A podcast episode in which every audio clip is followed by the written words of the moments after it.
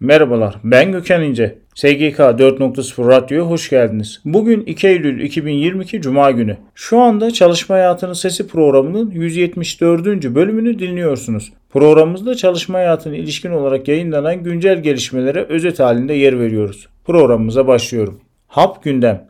Doğalgaz fiyatlarına 1 Eylül 2022 itibarıyla zam yapıldı. Konutlarda kullanılan doğalgazın birim fiyatında %20,4, sanayide kullanılan doğalgazda %50,8, elektrik üretiminde kullanılan doğalgaz fiyatlarında ise %49,5 oranında artışa gidildi. Enerji Piyasası Düzenleme Kurumu konutlarda Eylül itibarıyla geçerli olacak elektrik tarifesine %20 zam yapıldığını bildirdi.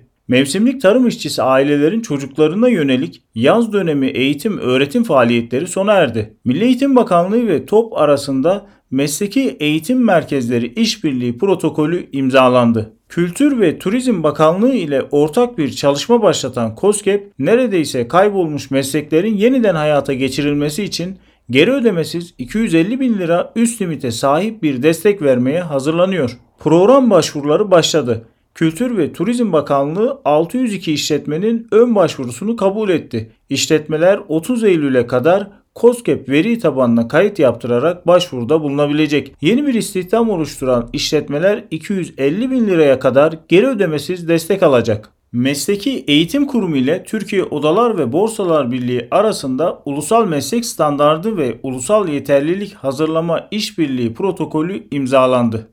Medya, iletişim ve yayıncılık sektöründe 6 adet ulusal yeterlilik kabul edildi. Sosyal Güvenlik Kurumu Eskişehir, Bursa, Konya ve Gaziantep'in ardından Ankara'da da e-tebligat uygulamasına başlıyor. SGK sosyal yardım alanların istihdamını teşvik ediyor. LC Waikiki, Metaverse dünyasındaki ilk giyim mağazasını sınırlı sayıda kullanıcıya açıyor. İlk olarak deneme sürümü yayına alınan LC Waikiki Meta Store mağazasıyla geleceğin alışveriş deneyimi tüketicilerle buluşturulurken platformun geliştirilmesi de amaçlanıyor. Uluslararası gelişmeler Çin merkezli mobil oyun ve metaverse şirketi NetDragon Websoft CEO'luk görevine bir robot atayarak bir ilki gerçekleştirdi. Araştırmalar ve raporlar. İstanbul Sanayi Odası Türkiye İmalat Satın Alma Yöneticileri Endeksi Ağustos'ta 47,4'e yükseldi. ISO Türkiye İmalat PMI anketinin Ağustos ayı sonuçları açıklandı. Eşik değer olan 50'nin üzerinde ölçülen tüm rakamların